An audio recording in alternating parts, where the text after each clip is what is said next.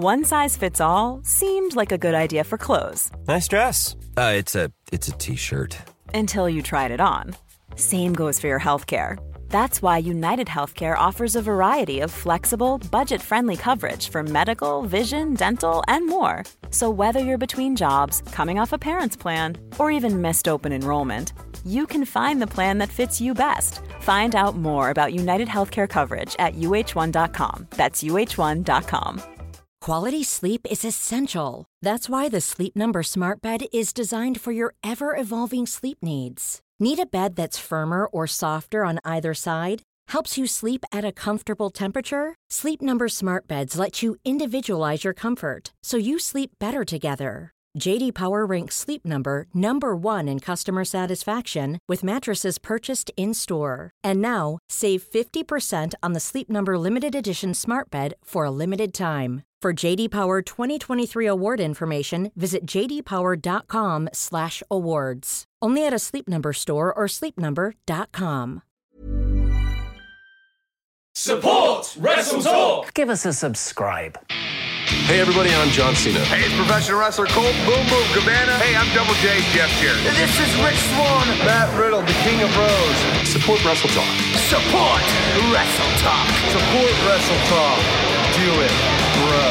Support Ollie. Support Luke. Support Wrestle Talk. Support Wrestle Talk. Home of Luke Owen. Whatever Wrestle Talk is, and whoever Luke Owen is, support the Raven. Nevermore. Wrestle Talk. Rambo. Now is live.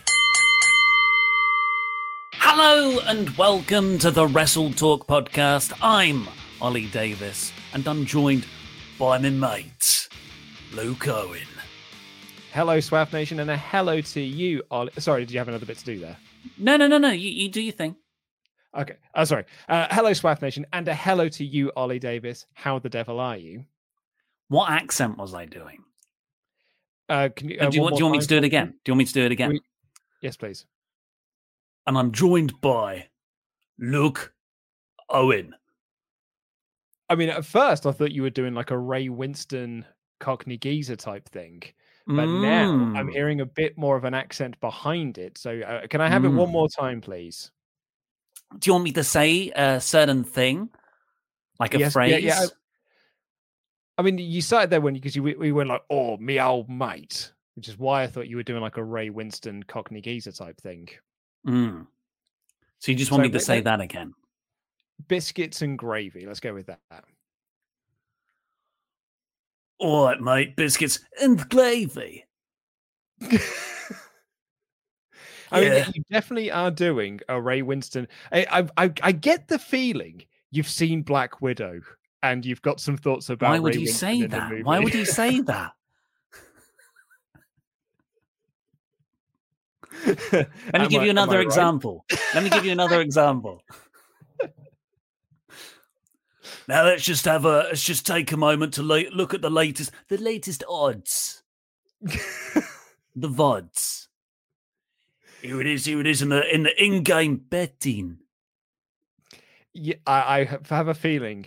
So, because uh, you're talking about Ray Winstone's wandering accents, perhaps it is maybe. Oh, it doesn't wander. Luke. It stays quite firmly in the East End.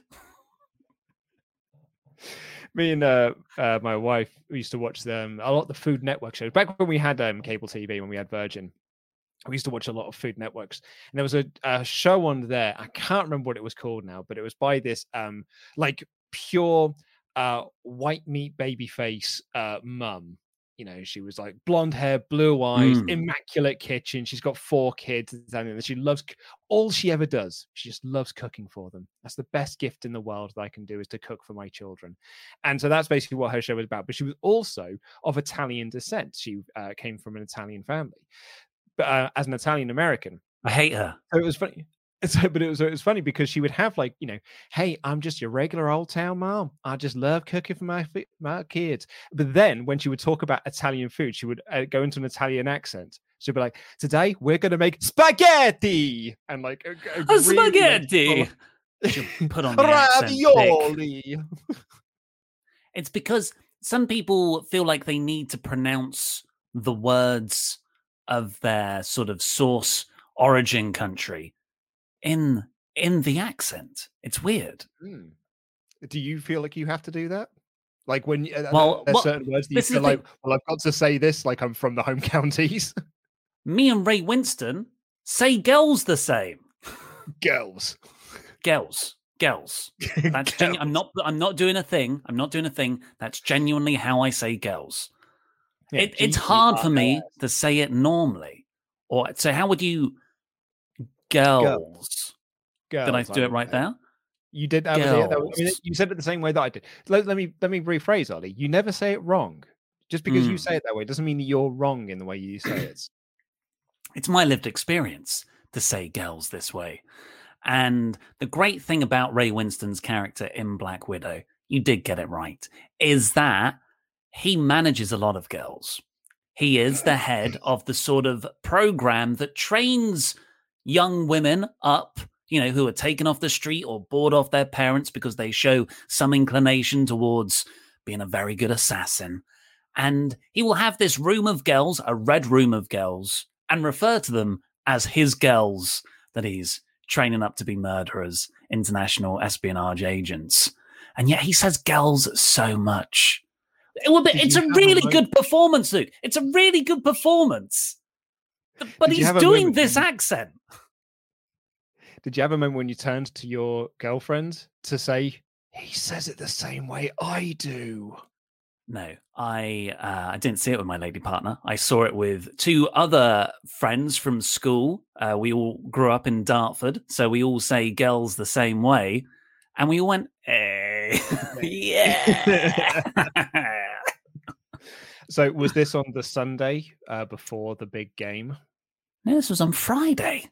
Sunday was pure, pure lash. There was no time for a cinema trip.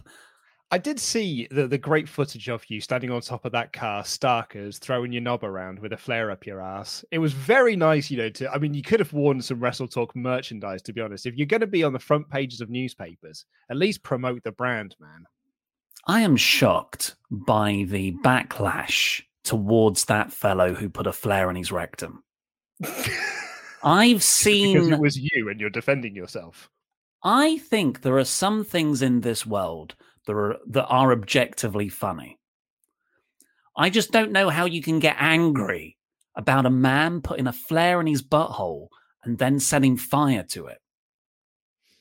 Because it that's funny. repre- It it was not a good representation. I was so angry on Sunday. I was happy. was so mad, so angry. Like just seeing the destruction of Leicester Square and like absolute weapons just walking around acting like complete tools and then like just and then storming wembley to try and get in That and all the racist yeah. abuse and everything it's all the same people acting like complete buffoons I And don't I- think that I don't think a person who's putting a flare up their bum for the bants is the uh-huh. same person going tooled up for a bit of a Barney.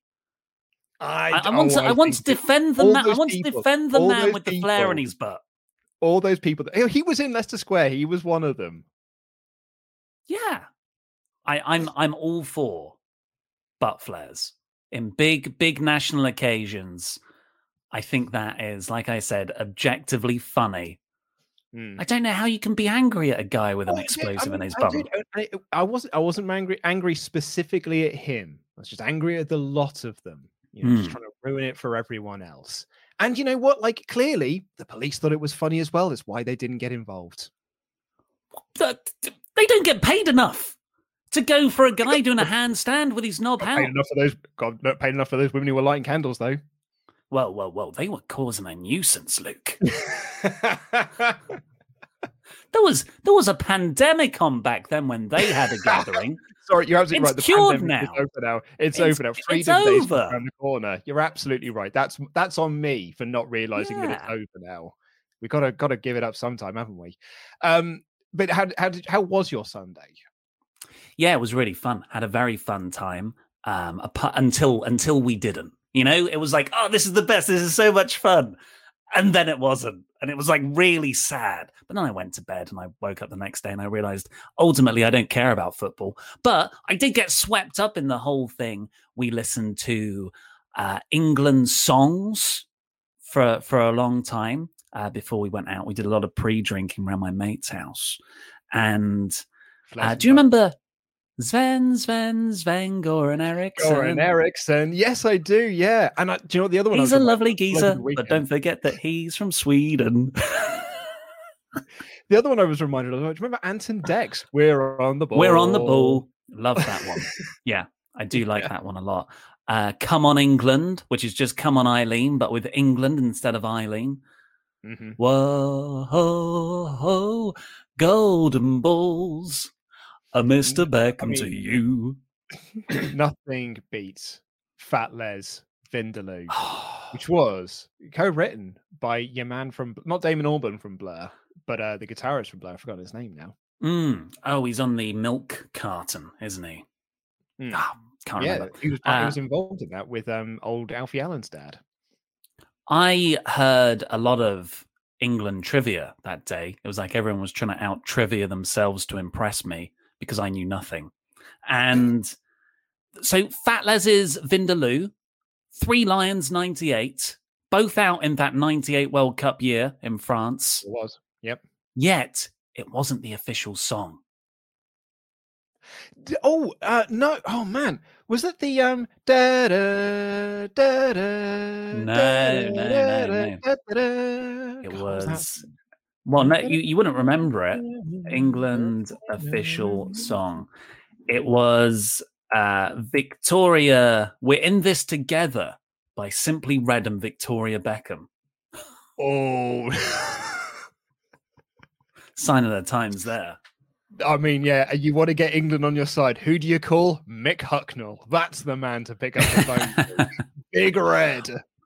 So we've uh, we're, because we like singing Christmas songs at any time of the year. We find it hilarious behavior. Such banter you guys have. Honestly, the banter that you guys have, unbelievable. The the second to last song we listened to before we went out was, of course, "Fairy Tale of New York" by the Pogues, and organically, all of us at the same time, and the bells are ringing out for England Day. na na na na na na, and it's a very easy one to chant to. We all stumbled upon this new track at the same time, and you wouldn't. The World Cup is in Christmas next year. Is it a Christmas? Bloody hell. Yeah, because you know it's all corrupt and it's all in the Middle East, and it's too hot it in- to yeah. stage it Oh, over right. So summer. it later into the year. Yeah. I mean, that makes sense Yeah. as well because that gives us a bit of time as well to kind of get over the Euros. Because, like, everyone was like, you know, oh, this time next year we'll be in the World Cup. But actually, like, this time in 18 months, that's, that's a bit nicer. Hmm. But yeah, that's that's my that's my petition for uh, my entry to be the official England song in ninety no two thousand twenty two. I mean, you're absolutely right because it would be very uh, English of you to take a song from written by the Irish to uh, set within another country and just like you know appropriate it for yourself. I And that's can't hear you over the. Nas. Na na na na na na na na na na It would just na na I, it will do better than most other songs. I don't get you, stinky liberals. You're like, oh, I want multiculturalism. Oh, I want everyone to integrate. And I'm like, yes, I'm with you. And then I start taking all the stuff, and you're like, no, you can't have curries. Oh, I'm not. I'm not. I'm, I'm keeping curries, mate. Chicken tikka masala, is one of the best curries in the world. Um, Did Jamie also, Oliver do like a curry fusion range that got everyone annoyed? I can't remember. anyway, uh, producer Rich also let me know as well. The Sweet Caroline thing started with boxing. They once played the song to the fans and they all sang along. Football fans just kind of adopted it. Football fans just stealing stuff again. Uh, my team, Arsenal, even play it when they win a game. Literally no association with Neil Diamond or the song at all. It's just an easy big song for the crowd to sing. It's pretty much it. Weird, isn't it? It's just a banging tune. Bonus fact: the Arsenal Stadium guy is also a big wrestling fan because he plays theme songs all the time. A lot of Austin Rock and Triple H themes. At, I wonder um, if he ca- keeps up with the current product. Probably not. That's probably why he's still No. playing Austin Rock themes because it's like that's what the kids are still watching, isn't it?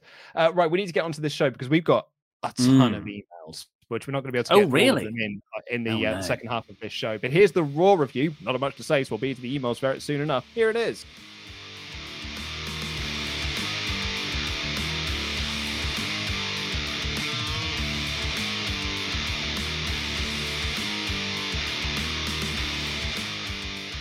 The Hurt Business breaking up again with Bobby Lashley and MVP, and definitely the sisters, all of Bobby's sexy, sexy sisters, just cast to one side like they were nothing more than local talent that WWE won't pay for to go on the road now that they're returning to touring. It's, it's, it's almost like that's the case. I'm Ollie Davis. I'm joined by Lukewarm Luke Owen, and we are here to review last night's episode of Monday Night Raw. Please get in your Ultra Chats to WrestleTalk.com forward slash support or read out every one over $5 or more by the end of the show. And of course, give us a subscribe. This is Money in the Bank week. We've got all of the content coming for you. Of course, Raw today, NXT tomorrow, the predictions immediately after that, AEW magazine show, SmackDown, then the Money in the Bank live reactions themselves. Oh yeah, not only is it a Money in the Bank week, not only have we got Money in the Bank predictions, not only have we got Money in the Bank live reactions on those Money in the Bank live reactions, we've got the first ever Jam in a Jar ladder match where the winner will earn the Jam in the Jar, which means they can cash in on any main event on a future live stream to possibly become the new Jam That champion. A very, and we've got a corking eight person lineup for that Jam in the Jar ladder match. Should, should we announce ourselves now? Oh, yeah. Oh, I, I've, I, I'm entering myself into the Jam in the Jar ladder match. How about you? Yeah, all right then. I'll also do it. Like the, uh, we can't beat Natty's addition into the women's Money in the Bank match. Like that is probably one of the greatest ways to qualify, as a supplemental tweet sent out early in the day before the show. But yes, wh- why not? Why not now? Me and Luke, we're going to be helping each other out. Yes, in the jam in the jar. We'll certainly do what we can. I mean, as per the rules of the match, we are given an avatar for whoever is in the match. So, uh, if as long as maybe if we get Naomi and Asuka, like because they're mm. the best of friends, that they will try and help each other out in winning. Yes. Uh, but let's get to this episode of Raw, which was overall yeah, it was fine. It wasn't bad. I think that's that's one of the key takeaways these days. Was it bad? Like, was it one of the worst shows like they've been doing pretty much every week since 2021 began? Or was it one of those few, still pretty boring, but just about watchable episodes? And I am happy to report it's the latter. Yeah, it was uh that was fine, I guess. Um, fine. I, I, thought it was it was quite boring at times, quite boring a lot of the times, in fact. Um, standard in other ways, pretty okay in other ways. The uh, opening and closing segment, I think, was probably the strongest stuff on the show. Um, although even like the, the opening one is you know you're pinning your world champion six days before he defends that title because you're trying to set up the story that huh kofi could possibly beat him even though we have seen kofi beat bobby lashley as well like that was that's the whole catalyst for this so i don't think we needed Xavier Woods to also prove that was the case. However, the ending promo that we got from Bubbles and mm. with MVP, I thought was terrific and actually like genuinely pretty great uh, build for the uh, their Money in the Bank title match. But you know, I thought the rest of the show was so so. But it wasn't actively bad. No, Nobody got a name change. there was no supernatural me. nonsense. I felt like the Rhea and Charlotte storyline did hold, something hold on, different. Hold on, hold on, hold on, hold on. Alexa Bliss literally disappeared. Yeah, but that can be explained. She could have run away very quickly. They didn't see her run away. Like they, like she disappeared. She made herself evaporate from the scene. I think there's a difference between legit, like that could be explained. I feel like Bliss could have ran off. She could have no, scurried. It can you're right. It can be explained. She is a magical being, and she made herself no. disappear. That's how it's nope, explained. Nope, nope, nope, nope, nope. I think I think what I really like about Bliss these days is that she's taken a lot more psychologically realistic approach to her storylines. I think that's what's come in with this new uh, entrance music and everything. It's really weird, isn't it? So they've they've only just started selling the Lily doll on WWEShop.com as soon as they've taken, and Lily hasn't been seen on TV for like five weeks at this oh, point. Man. It's a shame that WWE's sort of licensing and merchandising departments can in no way keep up with how quickly plans are dropped. You say that, but we'll like the, the, whole, the whole Jinder storyline, the Jinder angle today is because they've got toys to sell. What they're going to sell a Jinder with a sword on a motorbike? No, no, they, they, there's legit a, a, new set that's been released of with Drew McIntyre like destroying a um a motorbike. Really? Yeah. Wow. How do they get to that? Because that hasn't been part of his character at all. Well, you know, you need to sell it now, don't you? You know, it's Yeah. like you know, you know, these sometimes these things like with remember the shark cage stuff, like when they Mhm, were like, well, we've mhm. got the shark cage toy to sell, so we need to do at least five shark cage matches on pay per view to really hype up this as a special stipulation. Well, this show opened with well, I'll recap the Lashley and Wood stuff first, and Kingston, of course, and MVP. Uh, so the show opened with a match between Bobby and Xavier Woods. Bobby pretty much dominated the entire match. MVP was that they were cutting to the women, the sisters, not prostitutes, sisters. More often than usual, you know, they were in this sort of Lashley's lounge casting couch set at the top of the stage. And Bobby was sort of, you know, he was doing a bit of showboat and he was getting a bit cocky. I'm gonna, I'm gonna beat this chump now, like I did a few weeks ago, and then I'm gonna beat Kofi this Sunday. And then he hit a spear, you know, usually signaling it's the end game. Bobby's gonna win now. He stands up and Woods, was it an inside cradle or something? Just t- tangled him up. One, two, three. Shocking victory. I'm like, yeah, I'm really excited for Lashley versus Woods at the pay per view now. Yeah, I mean, I'm I'm as I said, I am in two minds of this.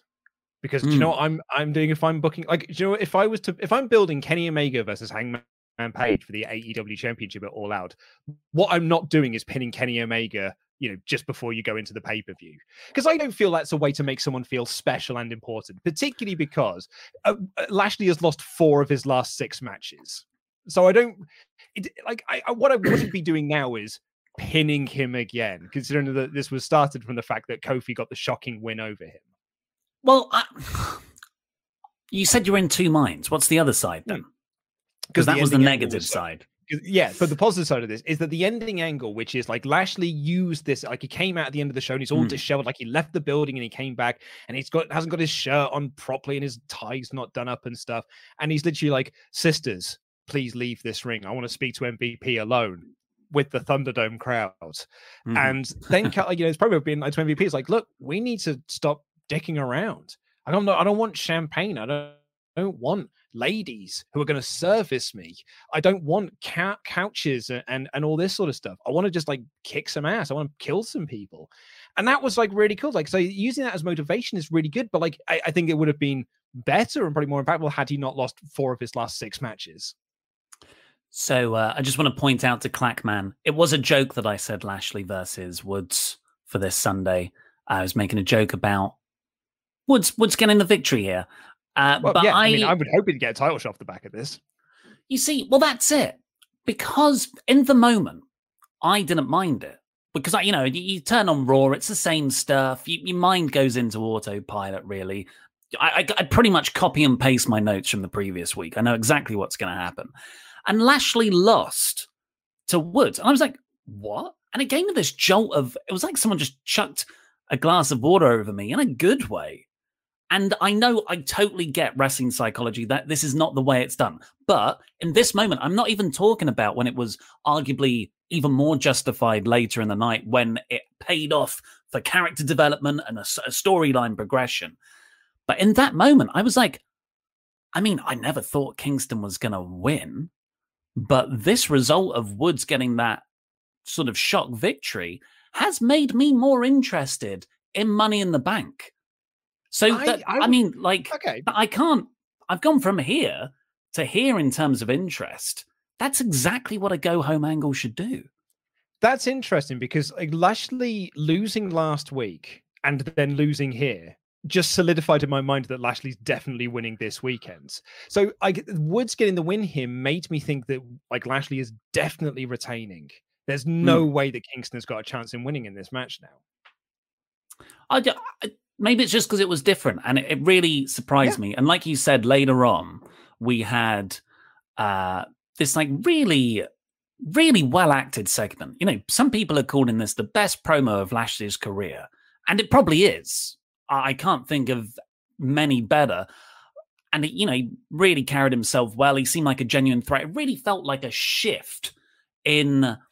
I think we can all agree now that the Almighty Bobby was has has not been the full potential version of him that we all thought he would be pre title win. You know, because everyone not, loved the Hurt Business. Because it's yeah. not Hurt Business Lashley. This is the almighty Bobby Lashley, which is like a lesser good version than the Hurt Business Bobby Lashley. It's Vince McMahon's version of what he wants Bobby yeah. to be. He comes out, he's a god, he's got the AR thing. It's not about Hurt Business, it's always almighty. And I felt like this was sort of the no, let's stop all that now. No more women, no more sisters, no more champagne. These are all the things Bobby said. And MVP, I thought his performance was excellent here. He had very few lines. This is all just him acting, reacting to what Bobby is saying. And he's kind of a mixture of scared and remorse, like shame, a bit ashamed at the same time because, like, oh, you're right. So, where the are Bobby Lashley and MVP breaking up? D- definitely a possibility because this I, this I, company. But I I I don't think that's the way they're going to go. Particularly, I I just that M bit with Bobby cutting that promo, more serious route, MVP still with him. I just thought these two versus Brock and Brock and Paul. That's the mirror image I want. Yeah, I so when this when Lashley lost at the start of the show, and then you walked away sad from MVP, I did have like a oh god, don't break this act mm. Like you have got something like you've already got the watered down version of what was great six months ago. Like let's not water this, this down even further. Um, and then when he came out again, like he didn't come out for the, the first two times that MVP called him out, and then he eventually came out. I was like, oh god, no, please do not break this act up. We do not need to see Lashley just go on this singles run without MVP. And then like the promo that he cut, his reasoning for doing so, and yeah, to echo you, MVP, it was the shamefulness that got me. MVP's look of just like, oh man, you're absolutely right. Like, how have mm. I let mm. it come to this? How have I let my man, my client, lose four of his last six matches? How has that happened? Like, that's that's bad. Like, that's I'm not a I I failed him, and actually then cutting this promo saying like I'm going to kill Kofi Kingston this coming weekend. It it was a really really great promo. That promo got me hyped up for the Money in the Bank match, mm-hmm. not the mm-hmm. the Woods uh, win at the start, but the promo at the end. That's what hyped me for this match, which a match that I've been actually pretty hyped for since it was announced. Yeah, I think that, but both bits hyped me. I can totally see why. It's like, yeah, on paper, Woods should not beat Lashley the the week before the pay per view, but I do hope that leads to a Woods match down the line. I think Woods versus Lashley for the title because I don't think Kofi's going to win still for the title. It's a great TV main event that you can build a couple of weeks in advance. Oh yeah, and totally. Like you know, everyone's got the theory now that Big E's going to win Money in the Bank, Kofi's going to win here, and then Big no. Going to cash on. Uh, which I, that's I don't. the heel turn. Well, no. no. exactly. But I don't think that's a possibility either. I also don't think, as well, just to answer the the video podcast question, I don't think MVP and Lashley are breaking up. Like I know some mm. some people were very upset at us titling the video that uh, at the start. Oh really? Live. Well, it, it, was it was clickbait because they they're clearly not breaking up. Um, but we you know it's, it's posing a question. Um, so I don't think they're breaking up. But for me, I would actually, I'd still have Big E win. But like Big E like going off against Bobby Lashley as champion and him winning, and then him having some feuds with Kofi afterwards. Like you can still do mm. like a New Day with the title. Lashley still in the picture. Like that, that is a way to really elongate this New Day versus Lashley feud into various different months in various different combinations. Even like you could promote for a pay per view the New Day three way for the WWE Championship like the famous Shield three way. Or the, so what you're saying, if if I'm hearing you correctly, is Biggie wins and then Kofi slowly turns heel as he aligns himself with nope, MVP nope, and Bob. No, yes, no, yes, no, I love it. That's a really good idea. Let's sign off on that now.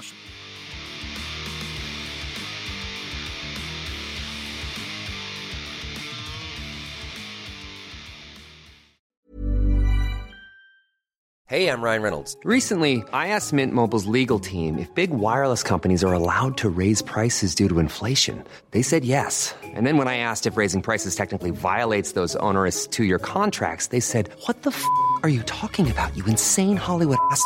So to recap, we're cutting the price of Mint Unlimited from $30 a month to just $15 a month. Give it a try at mintmobile.com slash switch. $45 up front for three months plus taxes and fees. Promoting for new customers for limited time. Unlimited more than 40 gigabytes per month. Slows. Full terms at mintmobile.com.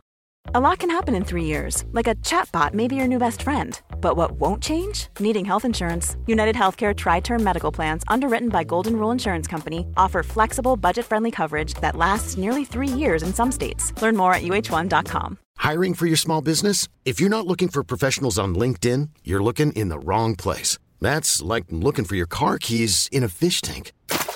LinkedIn helps you hire professionals you can't find anywhere else, even those who aren't actively searching for a new job but might be open to the perfect role. In a given month, over 70% of LinkedIn users don't even visit other leading job sites. So start looking in the right place. With LinkedIn, you can hire professionals like a professional. Post your free job on linkedin.com slash achieve today. Hi, I'm Daniel, founder of Pretty Litter. Did you know cats tend to hide symptoms of sickness and pain? I learned this the hard way after losing my cat, Gingy. So I created Pretty Litter, a health monitoring litter that helps detect early signs of illness by changing colors, saving you money and potentially your cat's life. Pretty Litter is veterinarian developed, and it's the easiest way to keep tabs on your fur baby's health right at home. Go to prettylitter.com and use code ACAST for 20% off your first order and a free cat toy. Terms and conditions apply. See site for details. This episode of the Wrestle Talk podcast is brought to you by the good folk over at manscaped.com. One of the most painful things in life for us blokey blokes is pulling a hair out of our nose with tweezers. No joke, I did it the other night while watching Buffy the Vampire Slayer, though I did it with my fingers because I'm a man and I really wish I hadn't because it really hurt. And then I felt sad and I was unable to enjoy Willow's traumatic journey to becoming Dark Willow. Oh, God, you're an idiot. I am? Because you should have used Manscaped's Weed Whacker nose and ear trimmer. A trimmer they've spent over a year developing, reinventing the traditional nose trimmer into something way more effective. A 9,000 RPM motor, 360 degree rotary dual blade system, contoured 23 degree angle, water resistant tech, and a lithium ion battery that lasts so long I've had mine for six months and have yet to charge it. So start off your 2021 right by upgrading your Manscaped routine to include the Weed Whacker nose and ear trimmer, and you can get 20% off with free international shipping by using our promo code WTTV at manscaped.com. That's M A N S-C-A-P-E-D dot com with the promo code WTTV to get 20% off and free international shipping. Thanks, Manscaped, for making me a better man. And thanks for letting me enjoy Buffy the Vampire Slayer.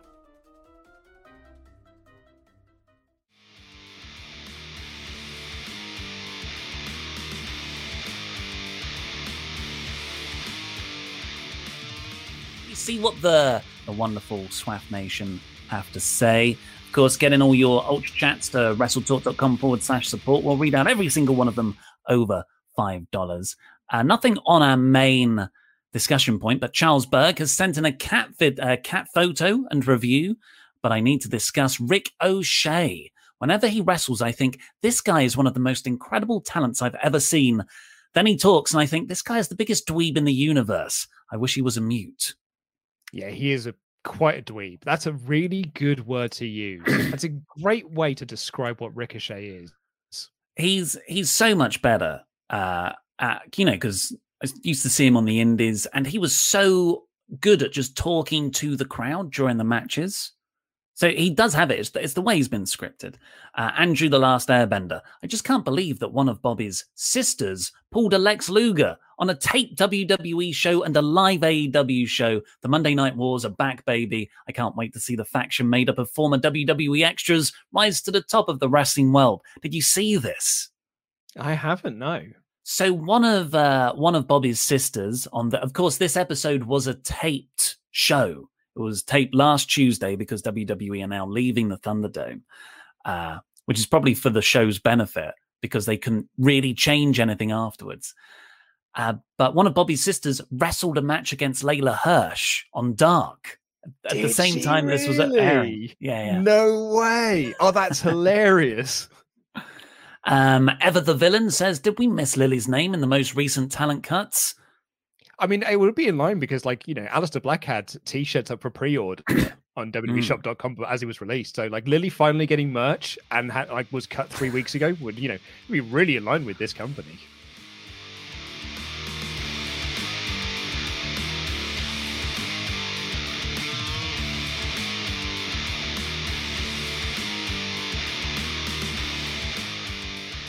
Yeah, that's all our chats for now. Because, be honest, it wasn't that much of an inspiring episode.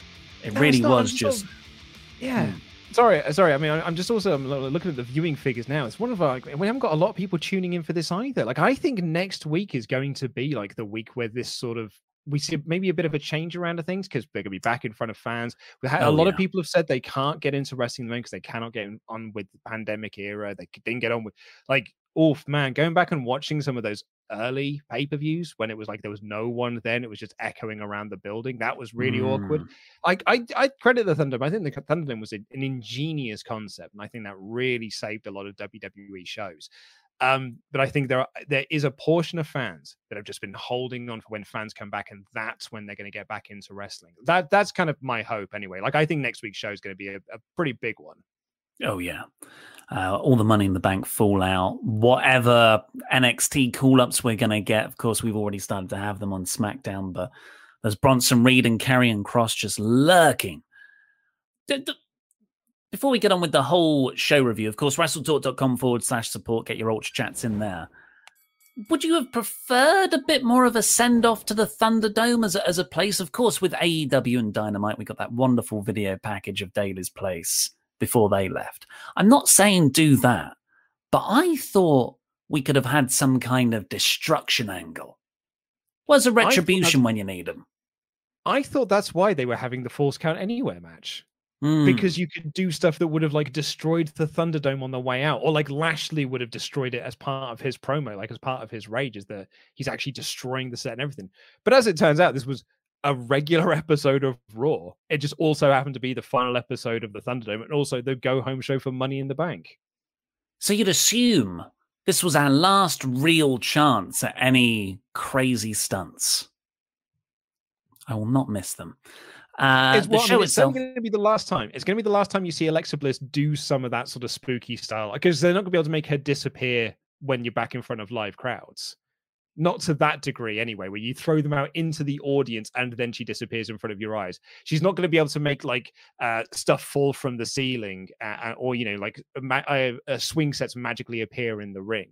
So none of that stuff's ever like going to happen again, thankfully. She's not disappearing. She she's scurried. Psychological realism with Bliss now. Uh, the show itself started with a graphic remembering the Paul Orndorff who passed away yesterday, um, quite quite shockingly at a young age. Uh, but then we had the the opening segment, which was the Bobby Lashley Xavier Woods match, which we've covered. Then backstage, Jinder Mahal arrives with a motorbike and a sword. Yeah. So yeah, Mm. I mean, I found out about the toy set after this show. I think someone sent it across to Sean. Like, I think the set's been out for a little while, but now they're like, is and it literally like is the exact same motorbike design and everything. Um, and the the commercial they've got features Drew tearing it apart. So um, but yeah, like I was like, why is Jinder still? And then like, he arrives and Veer and Shanky have got the sword from last week, and I'm like, oh, this lo- ever loading him up with gimmicks here. And then when Drew destroyed the motorbike later on, I was like, oh, right. Okay, that's why the motorbike was introduced last week, is so that Drew could beat it up. So I'm on the uh, the page right now. Let me share my screen. Please do. So this is the product page for the WWE Wrecking Slam Cycle vehicle. So Mm-hmm. a motorbikes like like hospitals? Can we not call them a motorbike? cycle vehicle. oh my god, it's some kind of cycle vehicle. It's one of the clunkiest you know what? It's- words to say. Do you know what? I'm in. I, I'm just with WWE now. It doesn't even like register with me that they called that a cycle vehicle. it didn't even register with me. So uh, kids can roll down to the ring with a Drew McIntyre action figure in a motorcycle, they say it there, that can be smashed, bashed, and crashed again and again with nine breakable parts. Pop a wheelie with awesome stunt action. Um, yeah, you can display your favorite figure on the bike, yada, yada, yada. More Like stuff. Jinder Mahal. Articulation. So let's have a look at these pictures. I just, Mhm. this, if I see this set, that to me says, that to me says, oh, Drew is going to start to have a motorbike in his act. Well, no, because Jinder had the Jinder was the one who got the motorbike, so that Drew could destroy because Drew's in the commercial. Funny enough, actually, the other person who's in the commercial is Roman Reigns, um, which really buries Jinder because that ain't that ain't Drew or Roman's bike; it's Jinder's bike. Oh, Also, that- big up top there, isn't I was going to say Drew, Drew's been at the old Fray Bentos pies there. He's had a, a couple of those instead of the protein shakes. I think he's carrying a lot of tension in his shoulders. Look that at that look holiday that. weights. Good catering in the Thunderdome currently. There it is, the slam cycle vehicle. and we can see, yeah, there's Roman Reigns and Drew McIntyre there trying to beat each other up with motorbike parts. Well, I guess they Yeah. had the big Survivor Series program. I mean, one of the theories is because Drew cannot challenge for the title currently, he'll move over to SmackDown sooner rather than later. Maybe part of the draft, which reportedly has been moved to October as well, not even August. So they can they can feud over a motorbike there. Can you? Um, it says there that there's two reviews. Can you click the reviews? Oh, they might not be written. Great product at a good price. It comes with a WWE figure, easy to wreck and put together. Looks good. Definitely good value for money. I would recommend this product. Uh, and my little boy loves stars. it. Overall, very happy. Product great, easy to order, and great communication. I mean, you know, I was talking to my brother um, this past weekend. Um, come on now, get us fixed. um, so I was talking to my brother this past weekend about a YouTube channel that he's really gotten into over the uh, the like the pandemic era of, of life. Um, 2099 people- WWE. Uh, oh, if only. Uh, no, he's actually massively got into people who do like Hot Wheels races. So you just set up like big tracks, and- and I was thinking, and I was, we're having chats at the moment about new series that we could do on Parts of Unknown. What if we got like if they do more of these uh cycle vehicles, we could do like races of them because like they break and everything, so you could like do it like, with big slow motion cameras and stuff, do commentary over it. I'm just pitching it because I, I mean I've already pitched 20 great ideas. So I'm it's just good like to I'm keep just the pitching going, isn't it? Because one will I'm just an stick. Idea machine. Yeah, Yeah. Well. I mean, One- come one on will now. stick. Not come on one. now. The, the the squash match is legit the best idea we've got. Do you want to? Do you want to? do you want to pitch that to the live audience? Oh no, I'm just gonna leave it. Uh, You're leave it that. Leave it dangling. Genuinely though, it, I, I mean, you all said it's the best idea you've ever heard. So like, It- come on now. Yeah. Yes. Uh, so Jinder's here with a bike. We've seen the bike already, but he also has a sword. Then we go backstage for probably the worst thing on the show. Uh, Alexa Bliss's playground segment. She originally only invited Doudrop, but of course Eva Marie turned up as well, dressed in what looked like a sweet wrapper. And Eva would answer for Doudrop, and then got annoyed and walked off. What they're what they're setting up is Doudrop and Bliss seem to like each other. Uh, also, they go vroom. Ollie. Mm. Um, yeah. So um, I hate this story. Yeah. because like it just it doesn't make like a whole lick of sense. Are Doudrop and Bliss friendly? Like I think Doudrop wants to be friendly with Alexa Bliss because she's meant to be this naive character, right? Like that was week one when they introduced Doudrop. She was this naive character that had bought into Eva Marie's nonsense. So that kind of makes sense. And that character there would totally work in this scenario where she's not aware that Alexa Bliss is a scary, spooky skeleton. And, you know, she would actually think, oh, we're friends. And then as soon as that fiend tries to attack Eva Marie, her best friend, she would then like attack for her. The problem is the previous three weeks have all shown us that she is aware that Eva Marie mm-hmm. has uh, lots of nonsense and she doesn't want to be friends with her, but yet constantly comes out with her, tags with her, and then comes to her defense. It's almost as if they don't know where they're going with this storyline and they're just writing it week to week and making it up as they go along. It's like watching an episode, it's like watching a series of Lost. It's I I think it makes sense. I think Doudrop I think Doudrop is a is obviously like a you know the sort of misfit character. She's not the beautiful Eva Marie, and I think they're framing Alexa Bliss as someone who is also on the margins because she's different. She's a bit gothic, and that I felt like that was the connection they had. That they're not part of the super pretty people. Alexa Bliss is not part you know of the I mean? super pretty people. No, not Oliver in this one. She's Davis. goth Bliss. In, are, you okay, the, not... are you trying to say, Ollie? Whoa, whoa! Are you trying to say the goth people can't be hot? Oliver That's Davis. exactly what I'm saying. they dress in black too much. No, it's kind of like uh, the high school movie. Eva Marie is the cheerleader. She's the mean girl, and I feel like Doudrop and Alexa Bliss's characters are social, socially below that, so that they they find common ground.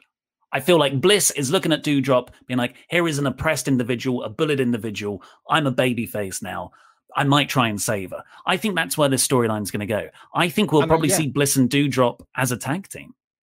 And uh, dude, I can totally get behind that if they had made sense the previous three weeks where Doudrop has known that Eva Marie is oppressing her. Like that's where that's where this all falls down. Also, bloody hell, I know I rag on Natalya's acting and Tamina's acting and Mandy Rose and Dana Brooke. They have brought Eva Marie in here because she's an actor. And she she was awful. Mm. Awfully in this. Cry this was the worst acting that WWE has had in quite some time. There's only so much you can do with material. But I believe she's doing it on purpose. I believe she is a terrible. She is acting poorly on purpose. I think it's all part of the heel shtick. Would you prefer, like, obviously Drew McIntyre is also given terrible material. He's at the opposite end of the spectrum. He is given it too much effort. Would you prefer Drew to just treat his promos like Eva Marie treats this? 100%. Hmm. Yeah. Uh, Sasha Banks and Bianca Belair got a nice recap of them winning the ESPY for WWE Moment of the Year, a category that WWE I think was was always going to win. Yeah, it is the the pat yourself on the back awards because it's only WWE moments they get nominated, and mm. WWE get to pick which one it is. So it, I this is voted like, for it. this is like I mean, it's basically like winning a golden. they broke kayfabe like at the start. It's like winning a Golden Globe, really, at the end of the day. Mm-hmm. uh, Jinder is now in the ring with Drew's sword under a cloth, and Drew appears on the Titantron, and Jinder's like, haha, I've broken your sword in two. And Drew is like, haha, that's not my real sword. and then he's got the sword there. and then he's like, but this is your real bike. And he he trashed the bike.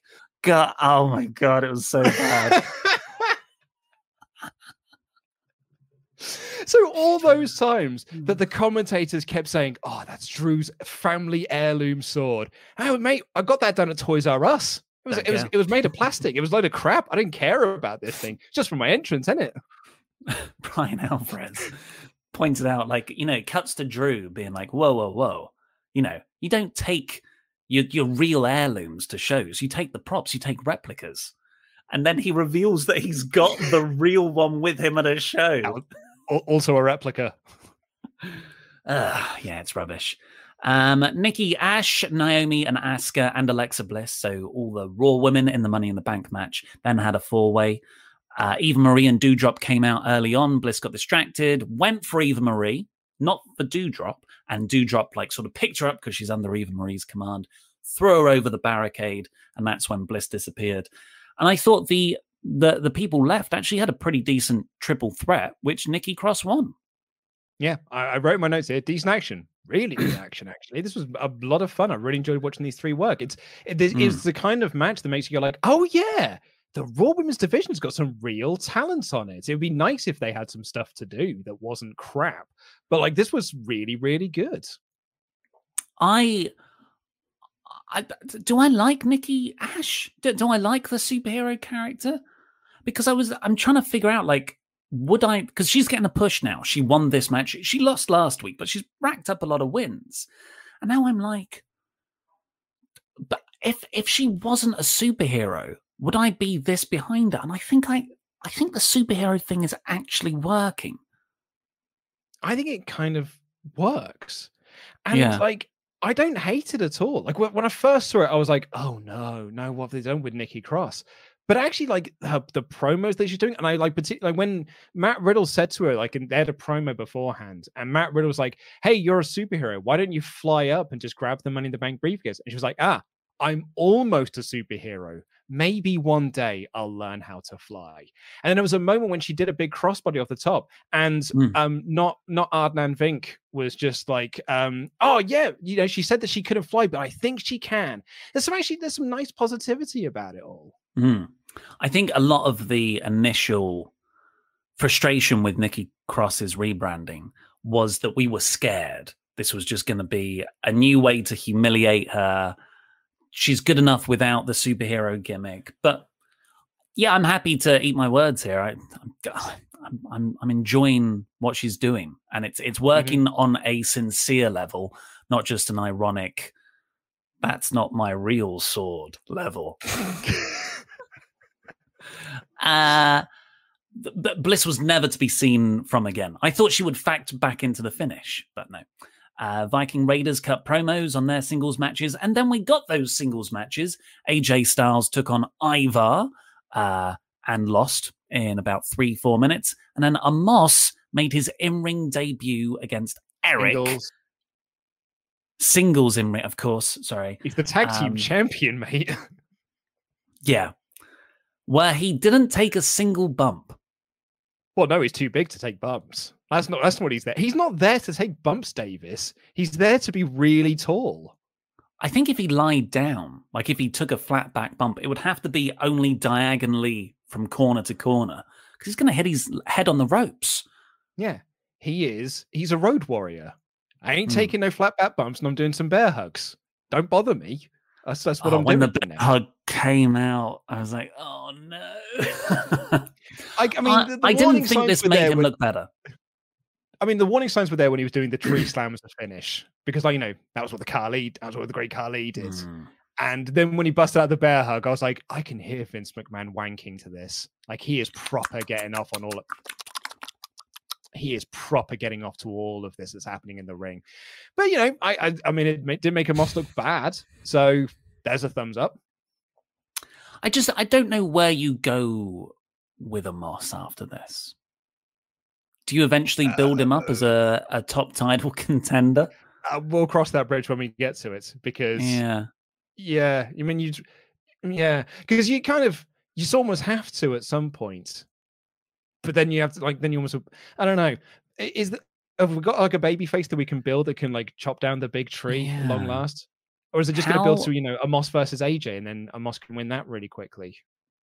How long can someone who seemingly can't wrestle be a professional wrestler on a wrestling show?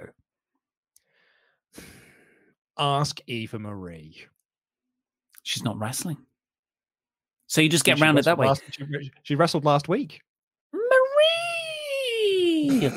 uh, after that, Sheamus spoke to not the authority figures about his match against Humberto Carrillo. New Day did an interview backstage. Kofi did another very good promo. He's awesome. Got a Money in the Bank video package. I love Money in the Bank. Sometimes I forget because it hasn't meant anything for years, but what a stip, what a sort of concept. And then Sheamus took out Carrillo backstage, but defender of the undercard and friend of all the baby faces, Damien Priest stopped by and was like, Yo, man, you okay, Humberto? And then Humberto came out, got beaten by Sheamus uh, immediately. Sheamus continued to beat him up, and Damien Priest ran out for the save. Now I know we can all sit here and make fun of Damien Priest, friends to all the baby faces. Like there is a lot to be made fun there. I just got excited that Damien Priest was on TV and seemingly doing Mm. something. That I was like, oh what? I don't care. I hope Carrillo goes out there and gets his head kicked clean off his shoulders, and Priest can come down and set up a match for next week. Because I, if I was to put money down on the table, if I was a betting man, I would say we're going to get Sheamus versus Priest next week on Raw, and Priest is going to win the title. Win the title first show back in front of fans. I exactly. that's a very good shout. I think. Um, I I sort of cynically said, "Well, that's your pre-show match sorted for Money in the Bank." well, I mean, but uh, yeah, that's that, a much better idea. Just do it, oh no, you could still do it on the pre-show and then just do it again on Raw. Yeah. Like that's not going to stop them. I mean, if they do that, which I think is, you know, it's a sound idea. What a what a sort of redundant run for Sheamus, a man who did six months of the best in ring work for WWE of his career, gets rewarded with the United States title win, gets injured, can't defend it, and then loses it right away. I mean, you say that, but he'll just be in the matches still. He'll just have matches with Priest, and we'll just mm. do hmm. that for four months straight. But it will be with fans. uh, Riddle was then talking to Ricochet backstage before Ric- uh, yeah, Ricochet's Falls Count Anywhere match with um, John Morrison. What was interesting here is Riddle said if he wins the Money in the Bank, he will use it to cash in on the tag team championships for him and Randy. I, I think at this point you can just ask, can't you? It's only the Raw Tag Team Championships. I don't think he needs to cash it in at all. Yeah, it'll be quite lackluster. But I, th- I, I think that's a nice character beat. I love how Randy's uh, sorry how Riddle's being in in regards to this. What's going on with Orton? Why isn't he around? Well, I okay. So Sean um, pitched this on the Fightful post show, and I've seen a few other people speculate this as well. And I think it's probably right, which is that Orton looked at them and was like, "Dude, you haven't booked me for Money in the Bank, so can I just have a few weeks off?" and they were like, "Yeah, I mean, we haven't got anything for you, so sure, take yeah. some time off." Riddle Riddle can carry the storyline for you. But I quite like the idea of if the men's Money in the Bank opens the show, Riddle wins the thing, like Riddle wins the uh, the Money in the Bank briefcase, and then cashes it in later on and pins AJ Styles. So he's got both. Orton's oh. not there. He's got oh. both belts. So then Orton can arrive and he can hand him the tag team titles. Like, look, now we're I won this for you. I that's cool. That's cool. It's different. It's a it's a creative idea, but you know, you, you miss so much of the the build, Randy and Riddle having a match to win those titles. So I do like that, but I I think you'll you'll miss out on a on a larger emotional story. You're, I mean, you're absolutely right. It's not like WWE have bollocksed up the Money in the Bank cash-ins for the last seven years. a little bit. Uh, Miz and Morrison squirted them with dripsticks I'm a 33-year-old man. Ricochet and John Morrison then took each other on in a just. I started out pretty salty on this match when I was writing my notes. I was like, "Here we go again." I just, I just do not like watching Ricochet at the moment because I find him a very unlikable character. Uh, but then he just, you know, how long can you stay mad at someone when they're doing such crazy athleticism? The the pinnacle of which was a shoot like a running shooting star off of the ring post all the way outside onto Morrison. That was your your spot to go to a commercial break. Yeah. It um it made me angry that they didn't save this for a week later. Like just mm-hmm. one week later and do this in front of fans, like as a way to welcome fans back into for Monday Night Raw. And you could, I mean, you'll probably just get do John Morrison and Ricochet next week in match four. Yeah. Um, and like, well, they're drawn. I just, I, I, well, exactly. Yeah, it's Okada Omega, really, when you think about it. So, like, it would make sense for them to do a two out three falls match or something. So, uh, with no time limit. So, I I I kind of wish though that this had been saved for next week Mm. And you could have actually just spent this week promoting the match with like footage from their previous match to be like, here's the sort of thing you can expect. But can you imagine what this is going to be like with fans in the fans in the building, like reacting to all of this? Because I just felt like so sorry for Ricochet and John Morrison doing these insane bumps for for no one and like for no one to, to react to them. I kind of felt really bad for them. And I, I, I yeah, it kind of sucked that this wasn't in front of fans.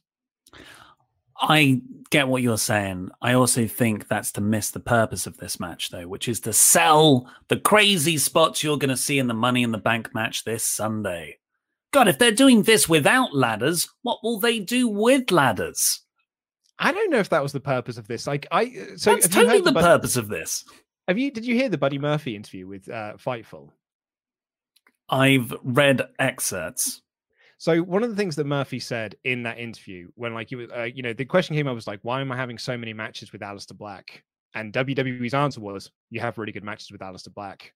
And he was like, "What's the purpose of these matches?" It's like because you have really good matches with Aleister Black, so you go out there and you have uh, five matches with him, you'll have five matches with Cedric because you have really good matches. I think that John Morrison and Ricochet had one really good match, and they were like, "Yeah, you can just go out there and just keep doing that match. you have really good matches together. There's no point, there's no rhyme or reason to them. You just have really good matches together." They know better than us. They run the most successful wrestling company in history, so you know, we're gonna ho- hold up our hands. Know, and I'm Uh, holding up my hands here because this match slapped. It was great.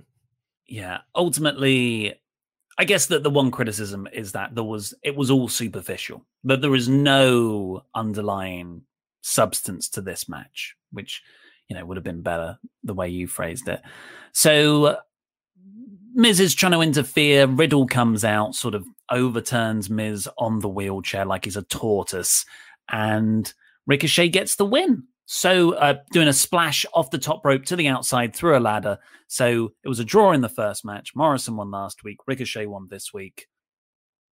I bet we'll get a, a another match next week. So you'll get your wish. Well. Yeah, Good well, luck topping all the I mean, spots so far. Well, that's what I mean. Like, I, I hope that it is a, like, you can give them a stipulation that allows them to do like the crazy, wild stuff in front of fans because I think the fans will go nuts for it. Um, then we got Natalya and Tamina still having their Oscar worthy backstage segment series with Mandy Rose and Dana Brooke. Drew McIntyre cut a promo about a about Icarus, and then he got to a mythical dragon.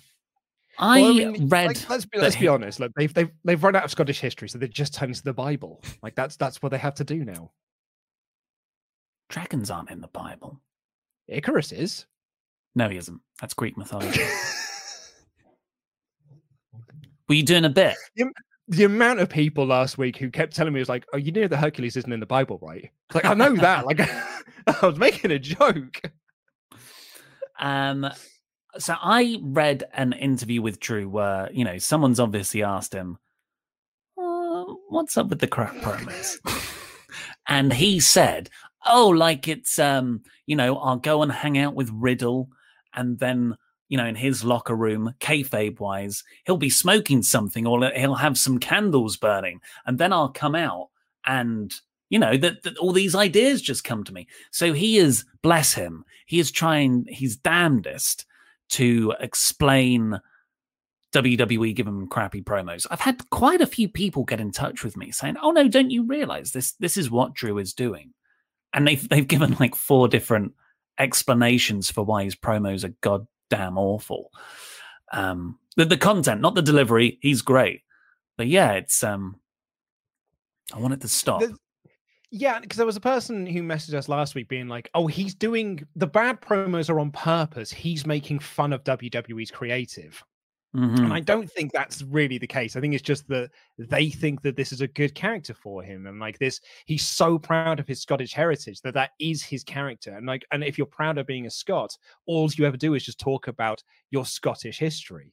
So I, I, I think in their mind's eye, this is a good character for him, and this is going to get him over.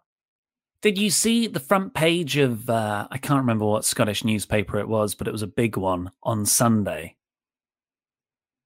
It was the scene from Braveheart, The Charge, with Roberto Mancini's face on Braveheart. he is the Italian Yeah. manager. Football. And finally, because we've al- already spoke about the main event, we got Rhea Ripley versus Natalya. I was like, oh god! And then they had a really good match.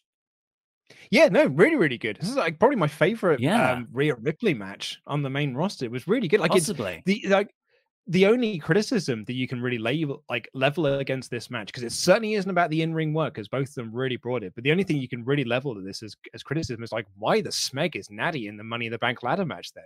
Like she lost a tag match on Friday to the new upcomers, then she lost again here. It's like, well, she is zero threat in that match. Why isn't Shotzi in the match? Why isn't like Tegan Nox in the match or something?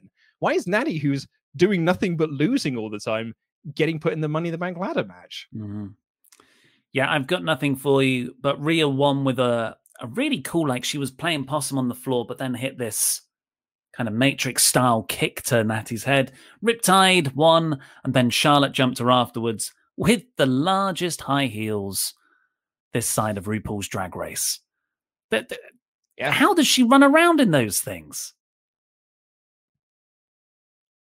It's it's it's incredible, absolutely incredible. It's the only words I've got for it. Uh, draped a figure four over the apron. So yeah, that's your go home angle there. I thought that was one of the best things they've done in this feud. I hope it ends. So yeah, overall, it, I gave it three out of five. Whatever.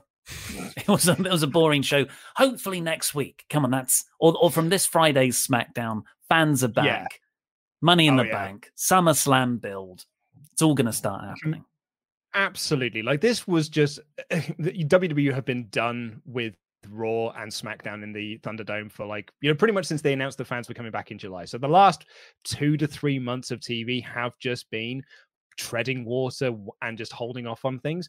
So it was just a, a nothing show, much like mm. most of Raw has been. So like three out of five is fair, but I don't think I care enough to really give it a score. I'd probably given it two because You'd abstain. I would abstain. I would spoil my ballot. Um, I mean, the chat was in favor with you. Uh, 51% thought it was an average show, 24% thinking it was a poor show, 15% thinking it was a rawful show. I certainly wouldn't say it was a one out of five rawful show, but uh, 6% thought it was a four out of five, 4% thought it was a five out of five show.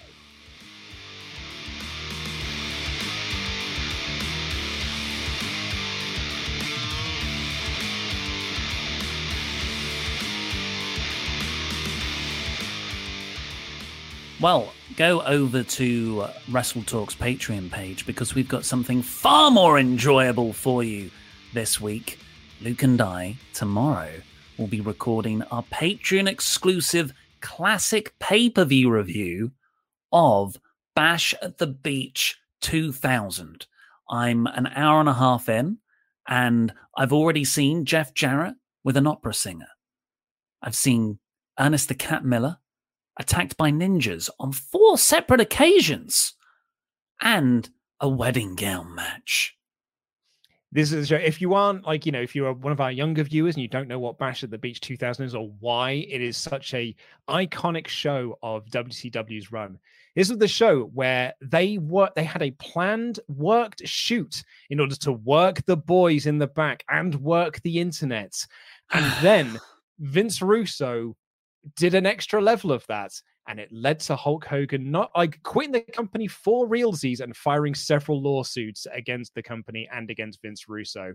It is they literally worked themselves into a shoot, brother. Much love, HH. Bro. Well, you can go over to Patreon to get that. And also loads of other things, loads of other exclusive podcasts, Patreon shout outs, videos, and your name read out on this show with a wrestling nickname as part of the Hall of Fame. Thank you, Probocop. They're crazy. Nut Berend.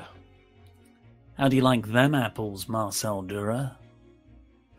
Michael Jensen Radio. Halloween Havoc Central. Speaking of WCW, Robert Spencer. Period. The Schrock Master, Austin Schrock. David, the D Train Carpenter.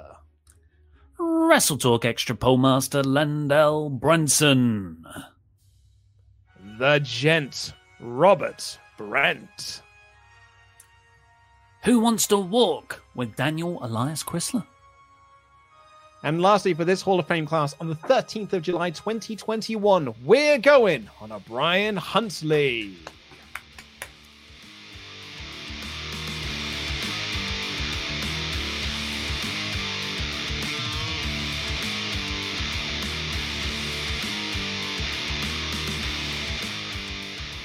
So Will Campbell here says Bobby losing to Woods and that segment at the end of the show has me ho- hopeful for another Kofi title run. They probably won't do it, but that promo seemed to me like Bobby was unraveling and Kofi could strike while that iron is hot. What do you two think? I still think Lashley wins here, but this is not the end of the feud. Yeah, I agree. Oh no, I think this is the end of the feud because he's got something bigger for SummerSlam. Oh, I know. know I think. is. Yeah, I, I I think there's something with Big E in there. Like Big E feels like my favorite to win Money in the Bank at the moment. The intangible one, Cliff Beard. Intangible. Uh, the Drew destroying a motorcycle being the reason why Jinder has a one has one now sounds exactly like when they gave Braun that car for him to tear apart. Also, I feel bad for Ollie. He's convinced himself that Raw was good. Unhappy face. Ever the villain? Get your Alexa's Playground playset now. Sold complete with box-like structure. What's they it wouldn't coming? call it a playground. They wouldn't call it a playground though. They would Hmm. call it um I don't know swings. Uh, I know that like swing set's an actual thing as well. They call it like a swing structure. A swing structure. Matthew McFadden. Remember when Drew was a dominant champion who earned his opportunities, could open a show with his natural wit and charm, and was compelling to watch no matter the situation? Also, if he was still on TV, they could have had The Fiend burn down the dome. Or just make it disappear. Like The Fiend's that or Bliss, and she goes, boom. And then it's just her and the commentators in the middle of a desert. and that's it. Yeah. Consigned to parts unknown. Uh, Bezo Banks, Asuka, Nikki, and especially Naomi felt extra point in this match. Chemistry was smooth and kicks looked real good. Seriously, F those people who made her leave Twitter and Instagram. What? Who do you guys think gets the last spot for the women's Money in the Bank match? Sonya Deville. Yeah, Sonya Deville. Uh, the intangible one, Cliff Beard again. I don't think Big E will win Money in the Bank because it's what we, the fans, want. And WWE gave us what the fans wanted last year with Otis. Genuinely forgot about that. And look how that turned out for them. They might have hesitation of picking the fan fave again because of it. I would disagree with that one. I don't think the fans wanted Otis to win. I think Vince McMahon wanted Otis to win because he thought it would be really funny, and then got bored of it. Hmm. Ryan Granert. Lashley runs through Woods and Kofi, and then Biggie wins the briefcase, then saves the day and takes the title away from Lashley at SummerSlam. What? So he ca- he cashes in in advance, effectively. I'm cashing mean, in like, against yeah. you for a match at SummerSlam. Yeah, I mean, you can imagine like Big E charging down to the ring. Like if like Lashley's there beating up Woods and he's beating up uh Kingston, and Big E runs down to make the save, make the save for his New Day brothers, lays out Lashley, and the suddenly realizes, I've got the briefcase. And he cashes in on Mm. Lashley right there and then wins the belt. And I and that's know, and then New think Day that's a- celebrate. I think that's a dick move. I think I, I just feel like Kofi's just there. Then, like, oh, I mean, I'm happy for you, but But I was kind of seeing her. But then, you know, but okay, but then, but that's surely that's some interesting character work for Kofi then, whose whole thing is built around like this brotherhood of friends, and not for a heel turn, not for a heel turn, but sort of like questioning is like, I like it. you know, I thought we, I thought we kind of did things together, man. Like I, I I didn't like see you kind of doing that, and then you can do Kofi, and then that's where you do the New Day triple threat at SummerSlam. Great, great heel turn idea. Nate S., you're right, Ollie. They should have a video montage for the Thunderdome. All the classic moments of people giving thumbs up, the times when they were giving thumbs down, the piped in noise, and the time Street Profits rained down cups. Great idea, lol. That was a sarky end to your. It was, wasn't it? I got, th- I got that it was sarcastic, Nate. And then at the end, you're great idea, lol. Could have had the moments of the wrestling. Uh, Charles Berg, Claw Review 3. Shall we have a picture of this little. Oh. Fred is a super dumb and super sweet Russian blue. He loves to chase toy mice and eat honey maple turkey. Whenever I call for him, he does the sweetest meow you ever did hear. 11 out of 10. Nicknames Fred Zeppelin, Freddy Spaghetti, Jam That Jam. Cool. Good code of fur that. Uh, and finally, for now, thank you everybody for your Ultra Chats. Brett J. Rasmussen says, I put in an Ultra Chat on the Friday episode for you to ask Steve about a channel called Wrestling News Now, which is something that Steve makes fun of a lot. Have you seen anything from it? Also, this Raw was the most okay episode. Riddle is just the best.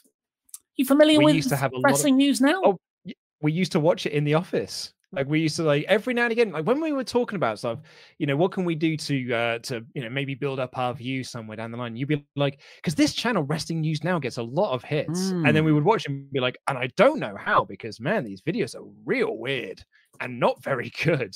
And then we would just start like doing our own impersonations of the voices and stuff.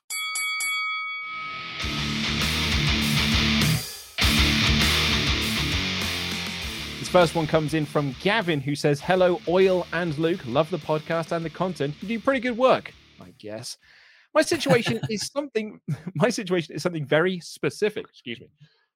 Excuse me. Uh, it's a wrestler that isn't famous but is local.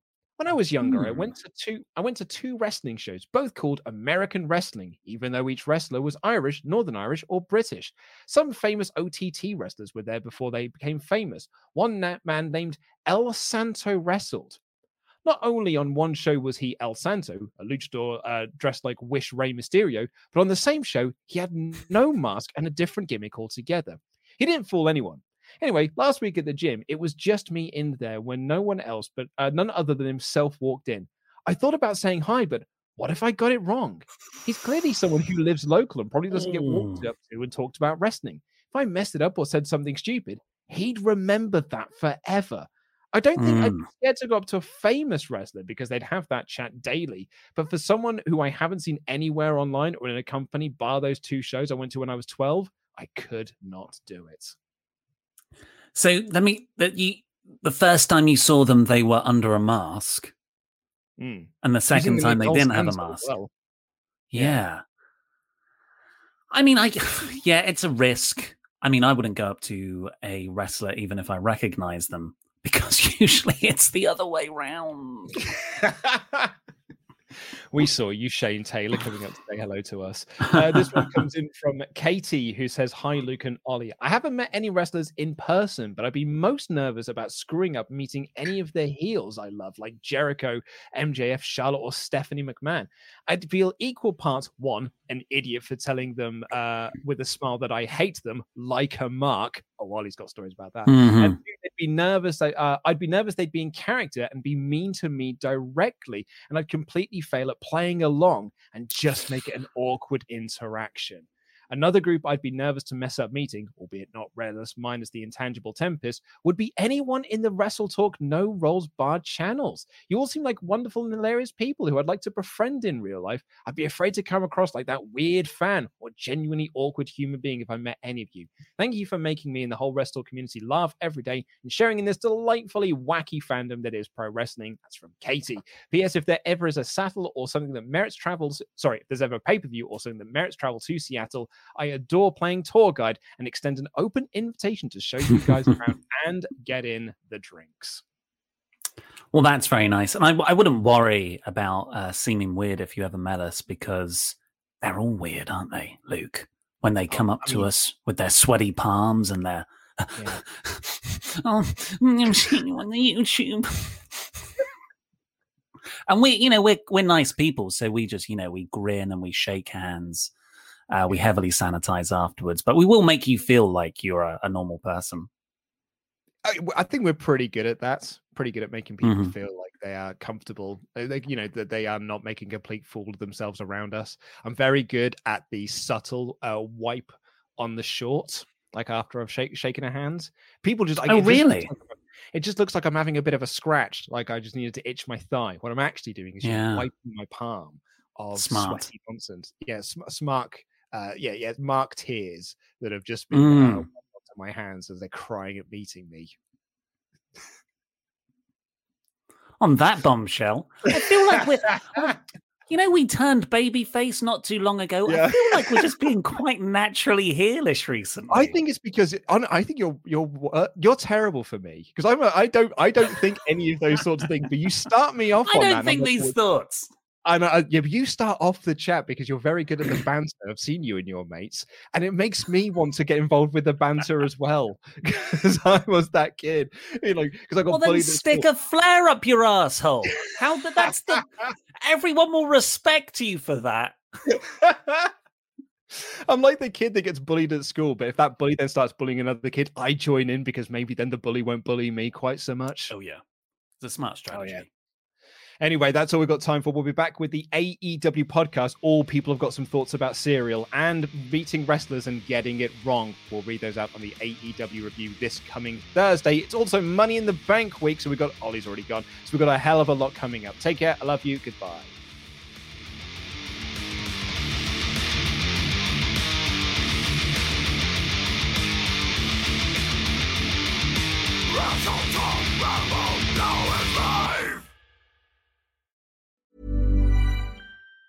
Even on a budget, quality is non-negotiable. That's why Quince is the place to score high-end essentials at 50 to 80% less than similar brands. Get your hands on buttery soft cashmere sweaters from just 60 bucks, Italian leather jackets, and so much more. And the best part about Quince, they exclusively partner with factories committed to safe, ethical, and responsible manufacturing. Elevate your style without the elevated price tag with Quince. Go to quince.com slash upgrade for free shipping and 365-day returns. Hi, I'm Daniel, founder of Pretty Litter. Cats and cat owners deserve better than any old-fashioned litter. That's why I teamed up with scientists and veterinarians to create Pretty Litter. Its innovative crystal formula has superior odor control and weighs up to 80% less than clay litter.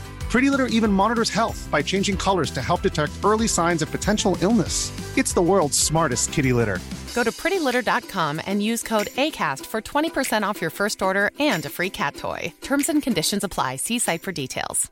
Ever catch yourself eating the same flavorless dinner three days in a row?